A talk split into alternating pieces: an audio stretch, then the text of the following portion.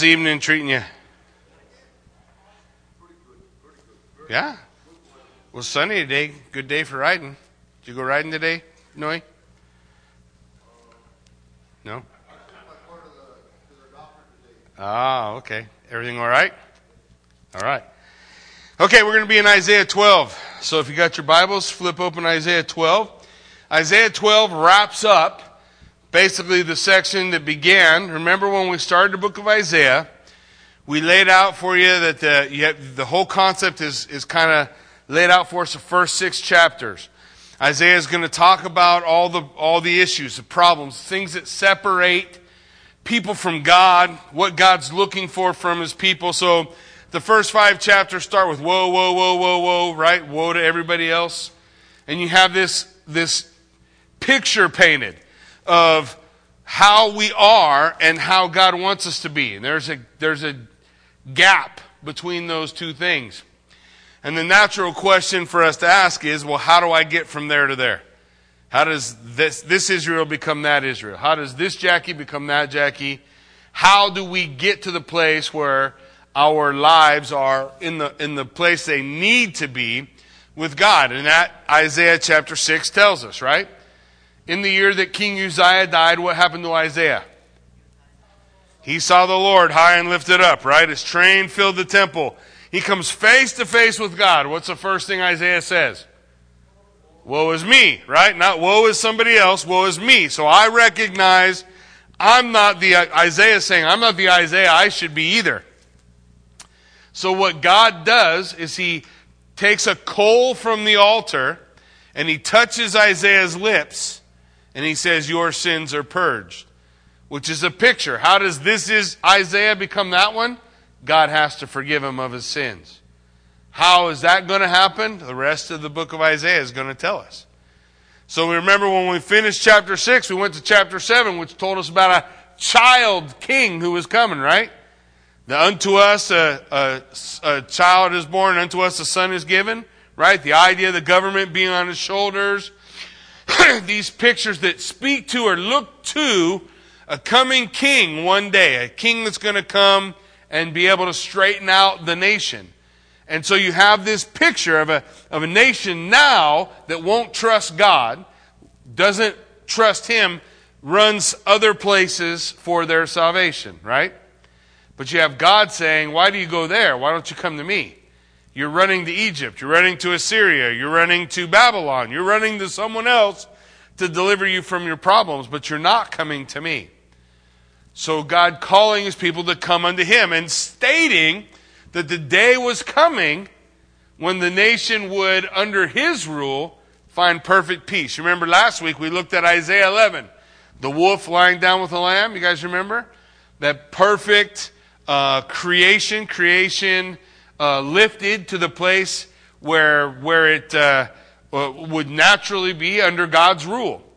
Not under, like Romans chapter 8 tells us, Romans chapter 8 says that all of creation is groaning, right? Can't wait until the redemption of the, of the sons of God, until the redemption of, of the children of God. When that redemption happens, the creation knows that they'll be restored, that, that the earth will be restored. Read the end of the book of Revelation. What does God give us? A new heaven and a new earth, right? All perfected, all set right. So we know Genesis, we begin, it all kind of tumbles out of control. Fall of man, corruption of man, rebellion of man. Then from Genesis to Revelation, you have God's redemption of man, how God does the work of redemption, redeeming fallen man, that man, this broken man, that can be this man over here in a right relationship with God, but something has to happen in the middle. Isaiah 6 said that God was going to have to find a way to forgive our sins. Hopefully, we'll see a little picture of that tonight in chapter 12. what is that going to look like? Obviously, the event that Scripture is pointing to is the cross. The event, the culminating event on the plan of God is the death, burial, and resurrection of Jesus Christ. That is where that deed is accomplished. And we're going to see some of that foreshadowing tonight when we look in chapter 12. So the first, uh, as we get to from 7 to 11, we have this idea God calling his people, saying, Trust in me. Now that's still happening today, because still there are people today who think they can forgive their own sins, right? Who can make their lives good enough. If I'm good enough, then, then God will accept me based on my own merit. But that's not what Scripture teaches all the way through. We, that's not what we see. So God is saying or trying to get the people to recognize the fact that He is trustworthy, He is able, and He's the one in whom we have to place our faith, our trust. That's where the work is going to be accomplished, right? Did Isaiah purge his own sin? No, God did, right? So we, just like Isaiah, we have to come to our moment before God where we say, Woe is me, Lord. I need you to cleanse me. I need you to forgive me. I need you to save me, right? This is the idea that we're coming to. So, Isaiah 12 is a song of trust. And it is a, a prophecy laid out by Isaiah where he is looking forward to the song the people will sing after they have their Isaiah 6 moment with God. After they recognize that God is their salvation. They're going to sing this song, a song of trust, a song of hope for the Lord. So let's take a look. We'll look, begin here in, wow, take me a long time to get through the first two verses, so that's how far We'll get six, I promise. you will say in that day, I will give thanks to the to you, O Lord. For though you were angry with me, your anger turned away that you might comfort me. Behold, God is my salvation. I will trust and will not be afraid, for the Lord God is my strength and my song and has become my salvation. So this, this statement of where the people have come in these first two verses. So what we understand in it right out the gate is that judgment is never God's final word. Judgment was never intended to be God's final word for Israel. Judgment was never intended to be God's final word for us. Judgment is a tool, a parent's, a parent's tool, similarity to a parent's tool of correction, right? When a parent corrects their child. The, the end result is not just the correction. That's not the goal. What's the goal? The goal is a uh, changed life, no? If we have a little one who constantly is running out into the street and we spank them or we discipline them in some way, our goal is not just to get to spank them, right? Nobody likes that part. What do we want? We want them not to run in the street, right? We want to change behavior. We want to see we want to see behavior change so that a, a, the child who doesn't know better will listen to the one who does. Yeah? Now, here's where the struggle happens because you and I don't always think God knows better. Do we? We often ask questions like, why did God do this? Which is just a little crazy, you know? In our understanding, we have a concept for infinity, but we don't really understand infinity, do we? I mean, we, we do crazy things like saying, say, can you add one to infinity? Well, we'll say, sure. Well, how can you? Infinity is infinity. there's no such thing as infinity plus one. It's either infinite or it's not. It's either eternal or it's not. God is eternal. God is infinite. You and I are finite. So, which of us knows everything there is to know? We were talking about that earlier. I at least don't know one thing, right? That's the deal. As long as I don't know one thing, I'm not a know it all. So, do we have infinite knowledge? Well, no, we know we don't have infinite knowledge.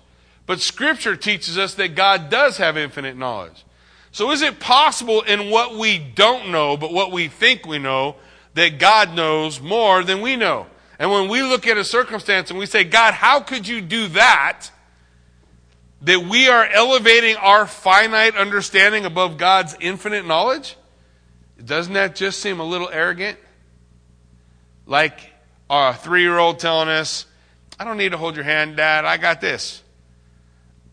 I got this. I remember my son and me and my, my son, probably about three years old, would go to the beach all the time. And we'd be out in the waves, and I'd just like to keep my hands on them because Wouldn't take very long for a wave to suck them out, right? You guys ever been to the beach? so walking with him, ah, I don't need your hand. I don't need your hand, Ned. So I, I taught him one day he needed my hand. How did I teach him? I let him go. And the first wave that he was pretty sure he could handle, slurped him up, feet come up out of the wave, head tumbles. He's pretty sure he's going to perish. He's drowning in the wave. And a second later, dad's got him, and I'm saying, You still need me. You still need me because what you think you know, that three year old, what you think you know is not what I know. Now, that gap between a three year old's knowledge and my knowledge as his father is infinitely smaller than the gap between me and an infinite, almighty, all powerful God. Yes or no? And if it is, then that God, that being who is infinite and, and com- has complete and total knowledge, nothing has escaped his, his understanding, he knows more than I do. Isn't that what it says in Isaiah 55 when God says, My ways are above your ways? I know more than you do, so trust me, I know what I'm doing.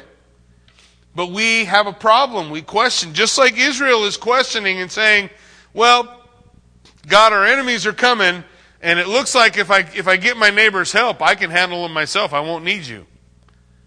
And God is saying, Trust me, your neighbor's not going to help you like I can. You need to trust me. Here the song is, is sung. I give thanks to the Lord for you were angry. You were angry with me, but God's anger does not last forever. Look what he says. Your anger turned away that you might comfort me. And then the next line, behold, God is my salvation. Now this is where God wants his people to get to. The comprehension that he is our salvation. He's the one I need. He's the, the one in whose hand I need to get my hand. He's the one who is able to save, not anybody else. And if we look at scripture, we'll see that this is God's call. In Isaiah 8, 12 and 13, he says, Do not call conspiracy all that this people calls conspiracy. Do not fear what they fear, nor be in dread. The Lord of hosts, him you should honor as holy. Let him be your fear. Let him be your dread. In other words, going to him, looking to him, not toward all these troubles. Isaiah 31 1. He says, Woe to those who go down to Egypt for help. They rely on horses, who trust in chariots because they are many, or in horsemen because they are strong but they don't look to the Holy One of Israel nor consult the Lord. God wants us to understand I'm the salvation. You are, there's no salvation in any other name. There's only one name under heaven by which men must be saved, right? This is God's call. He's, he's, he wants this to be something that comes through. In Isaiah 33, verse 17, it says, Your eyes will behold the King in his beauty. They will see a land that stretches afar, and your heart will muse on terror. Where is he who counted? Where is he who weighed the tribute? Where is he who counted the towers? You will no more see the insolent people, the people of an obscure speech that you can't comprehend, stammering in a tongue that you don't understand. Behold, Zion, the city of your appointed feast. Your eyes will see Jerusalem as an untroubled habitation, an immovable tent whose stakes will never be plucked up, nor will any of its cords be broken. But there the Lord in majesty will be for, a, for us a place of broad rivers and streams, where no galleys with oars can go, no majestic ships can pass. Why? For the Lord is our judge. The Lord is our lawgiver. The Lord is our king. What's the last phrase? He will save us. He will save us. See, right now they're worried. They're paying tribute and taxes to all these other people who have authority over them. And God says, when, when the king comes, when this kingdom is established, you're going to look to that and say, why were we so worried about this stuff?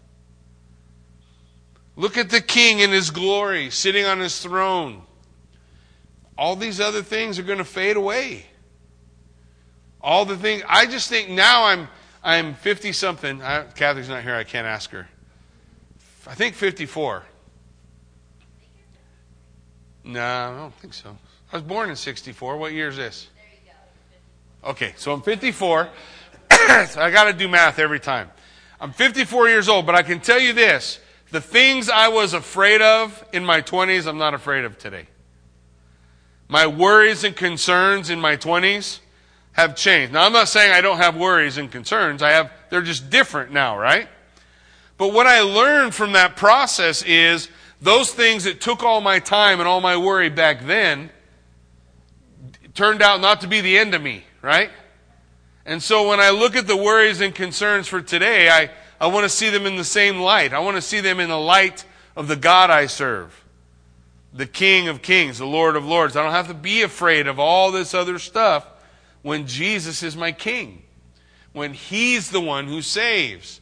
Then I just trust Him. And what comes, comes. The, the storm comes, the waves come, the water comes. What, it, it is what it is. But when it's all said and done, I'll, I will remain because I belong to Him. My days are in His hands, right? My days are in His hands. In Isaiah 40, you guys are familiar with a couple of verses in Isaiah 40, but you might not have the, the context of those verses. It's helpful to kind of see a little bit bigger picture in Isaiah 40, beginning at verse 12. He's asking these questions and he's amplifying the beauty, the majesty, the power of God. Listen, who has measured the waters in the hollow of his hand and marked off the heavens with the span, enclosed the dust of the earth in a measure, and weighed the mountains in scales and the hills in a balance?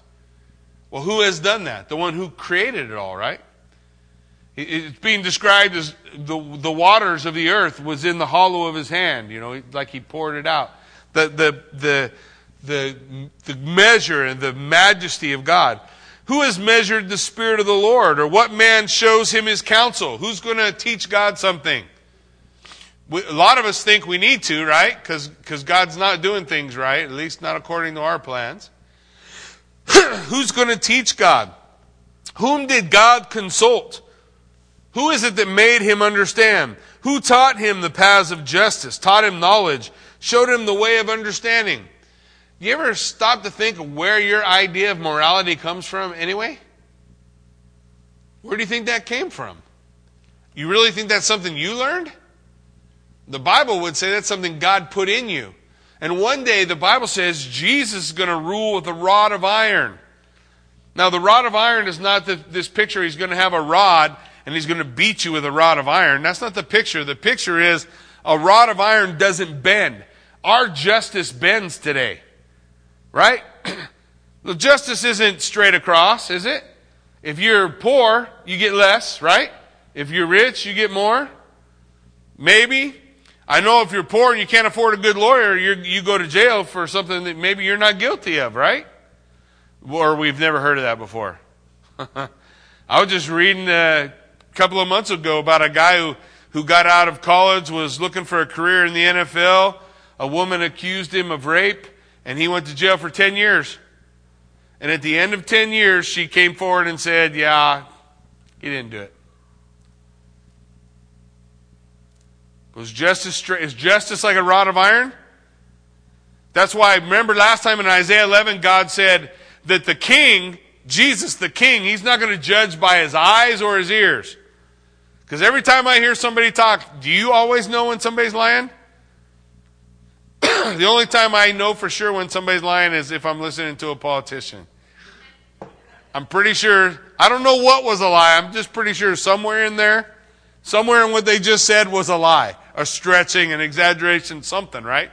But the idea is that God's not going to judge by his eyes what he sees, what he hears, because he knows the truth. He is the truth. So God will judge with a rod of iron. Justice will be justice, period.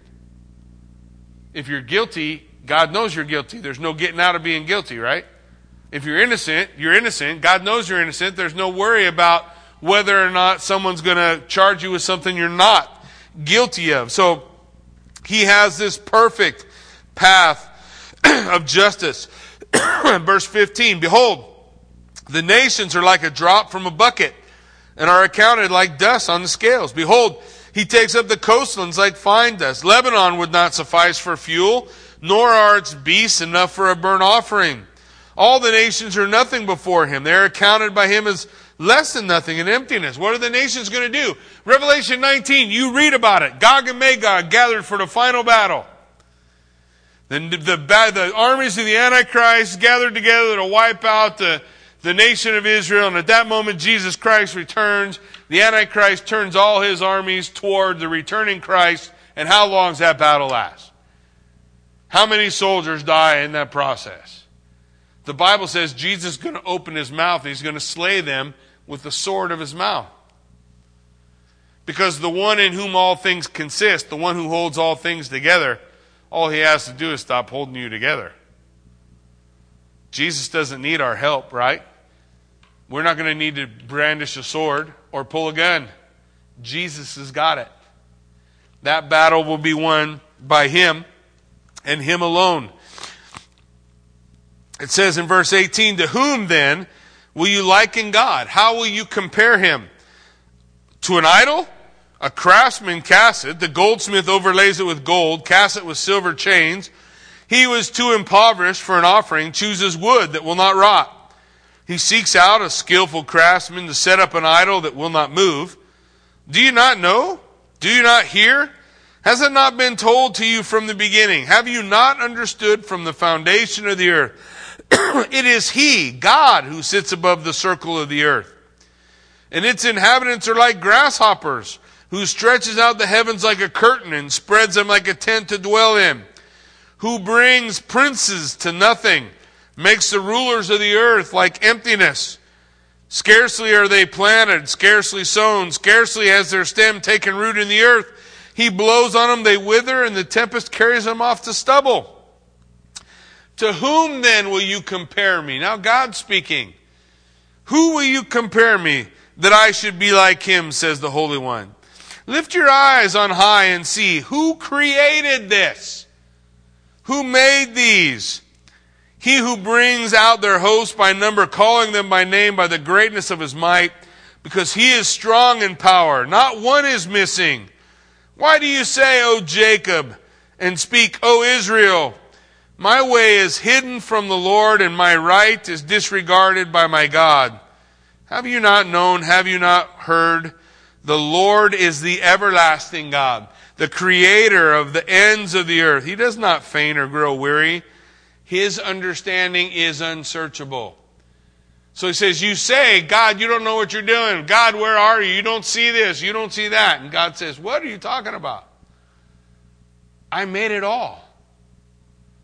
I created it all. I put it all together. I don't faint. I don't grow weary. And my understanding is unsearchable. I know more than you. I know more than you. He gives power to the faint, and to him who has no might, he increases strength.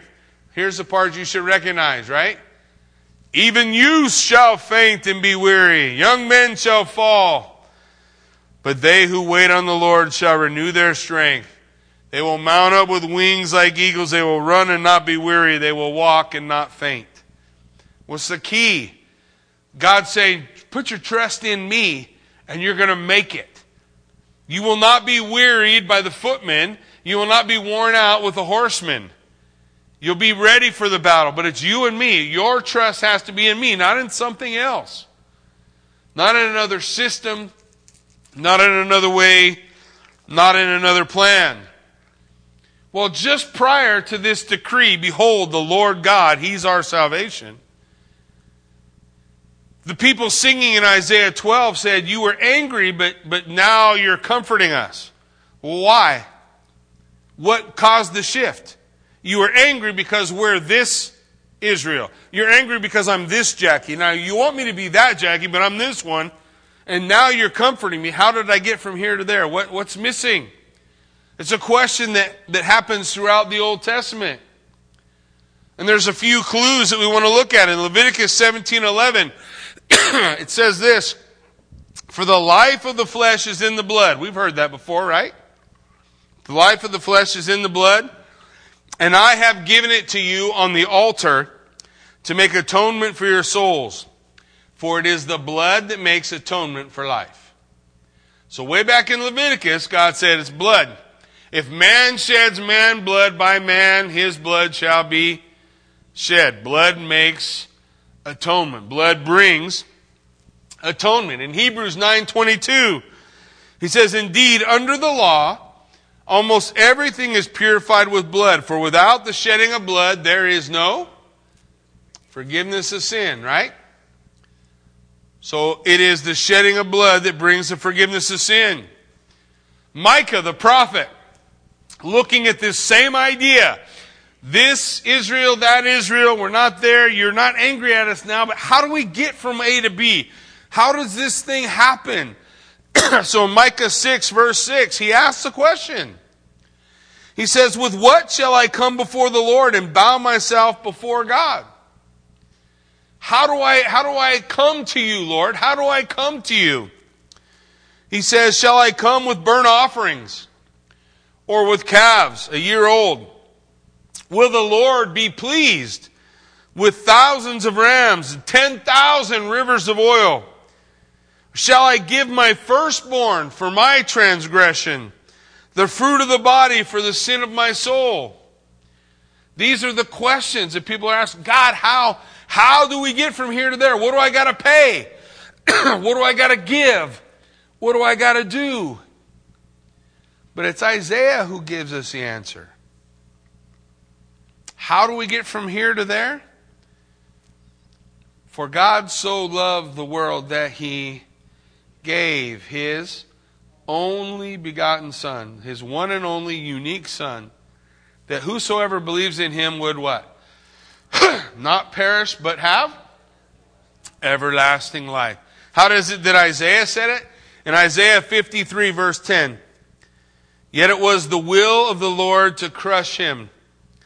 He has put him to grief when his soul makes an offering for guilt. He shall see his offspring. He shall prolong his days. The will of the Lord will prosper in his hand. And out of the anguish of his soul, he shall see and be satisfied. By his knowledge shall the righteous one, my servant, make many to be accounted righteous, and he will bear their iniquities.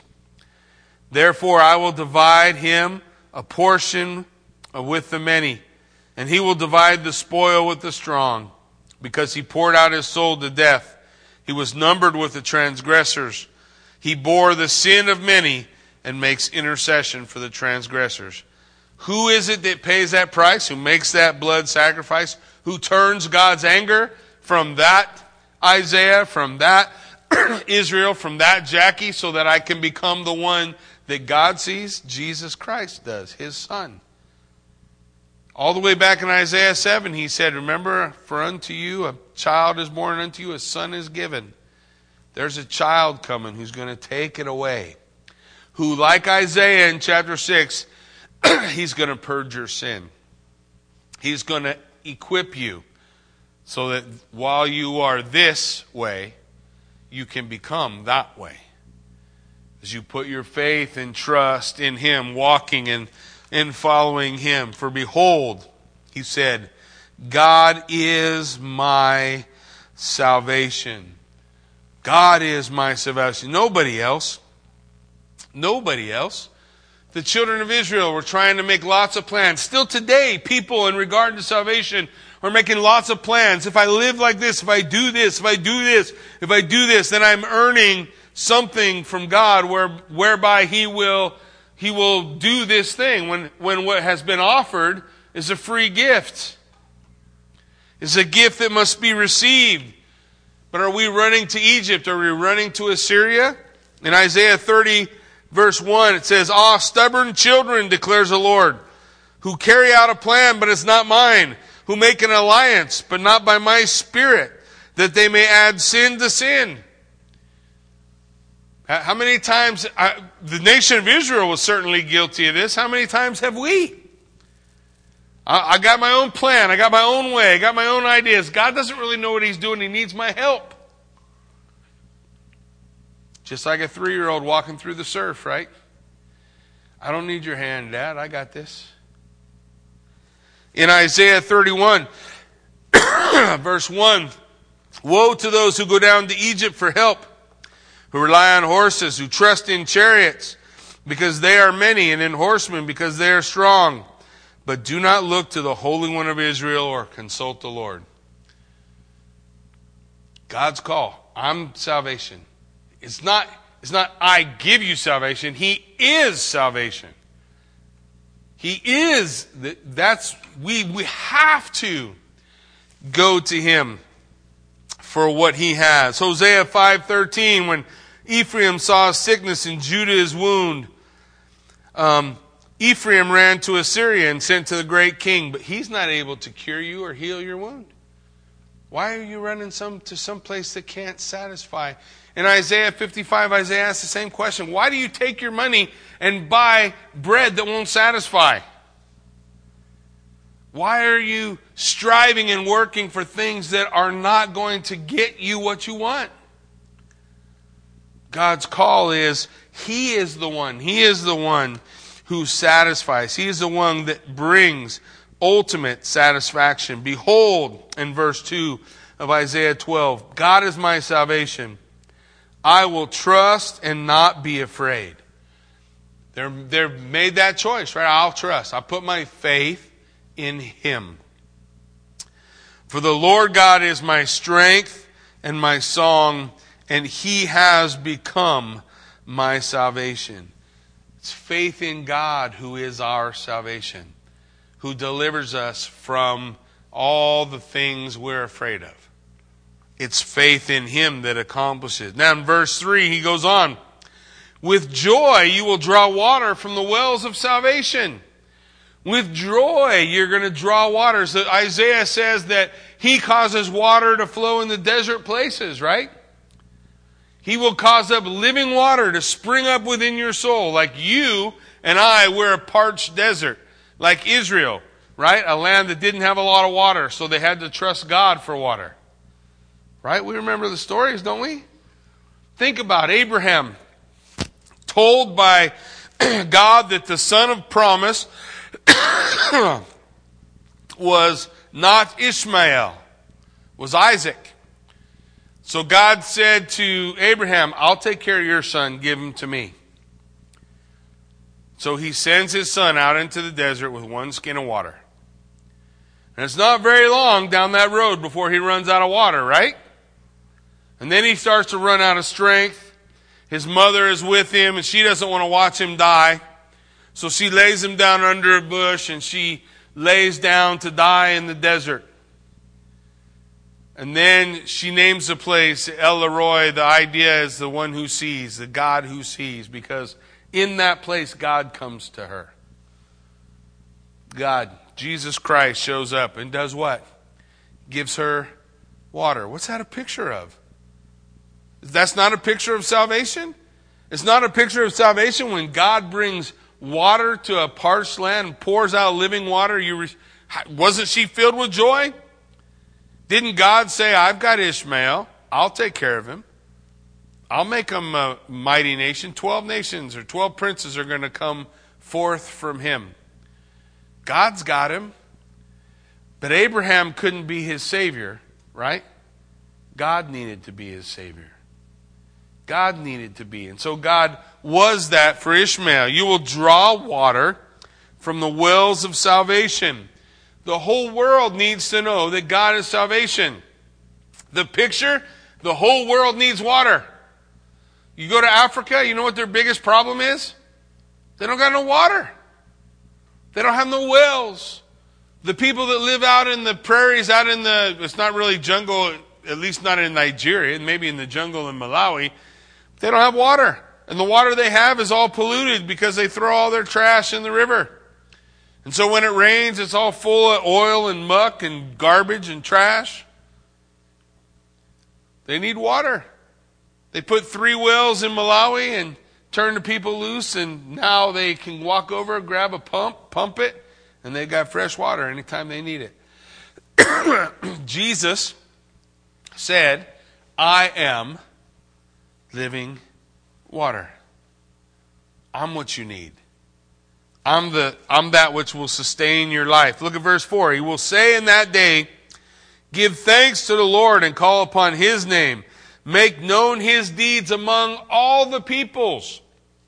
Look, God's goal in calling the nation of Israel was never just to save the nation of Israel.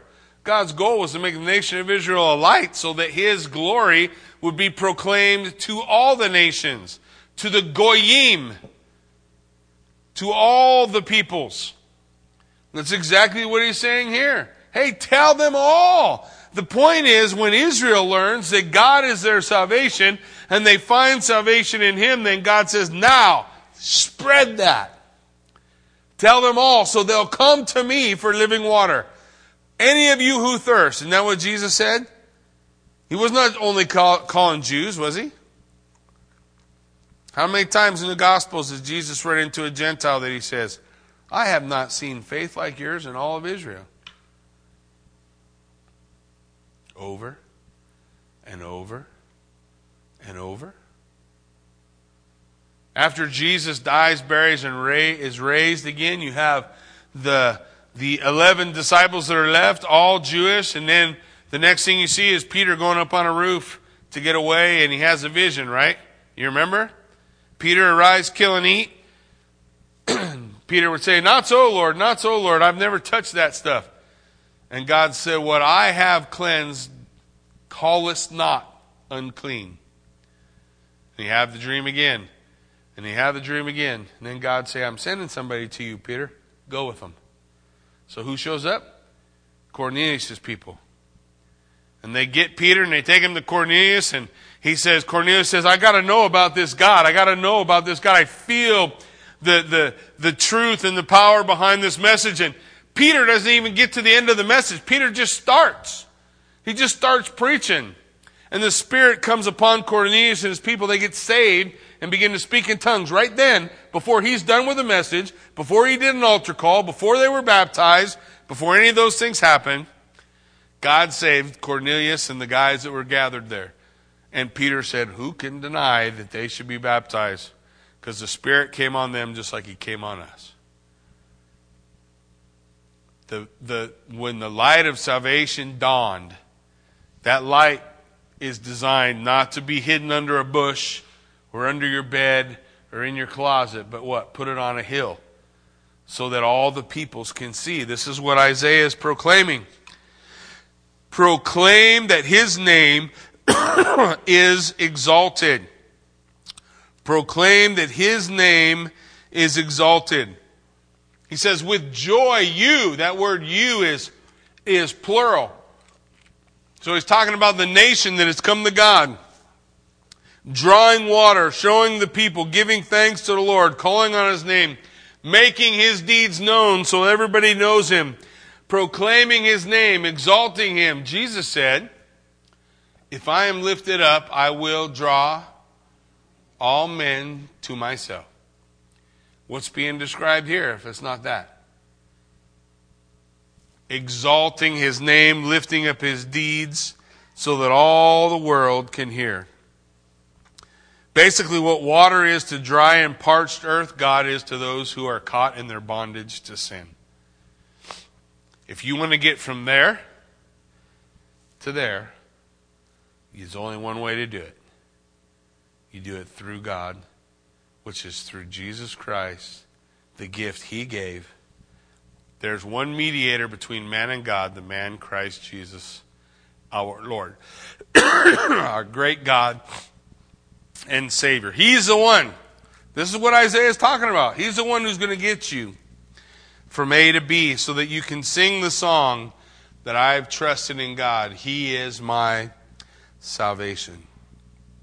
Verse 6 Shout and sing for joy, O inhabitant of Zion, for great in your midst is the Holy One of Israel.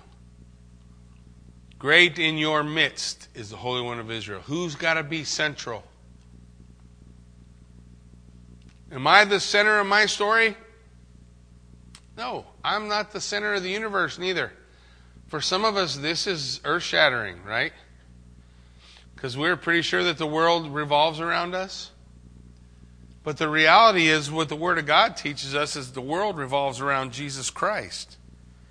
Who's great when He's central?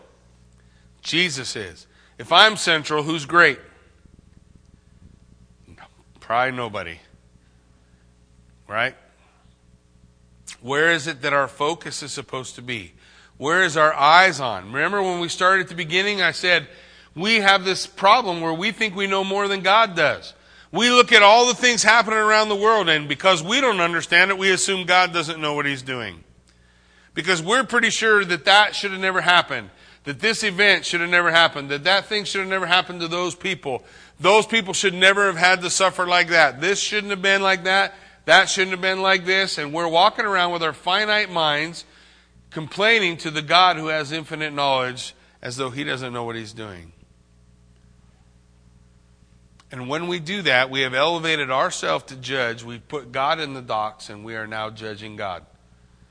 And just so you know, nowhere in the Bible is God judged by us. But there is another part, right? Where God does the judging, isn't there? He knows. And His call for us is to trust Him, to put our hope in Him, to make Him central to make him central of our lives, to make him central of our family, to make him central in our social lives, to make him central in who we are and what we do. And when we do that, there is power, and there is strength, and there is endurance, and there is the idea that those who wait upon the Lord will renew their strength, right? We don't run out of gas because Jesus is in our midst. I run out of gas when I'm running on Jackie juice. I don't have a lot of juice. no, even when I'm drinking monsters, I don't have a lot of juice. I need to have Jesus Christ as that source of energy in my life, the source.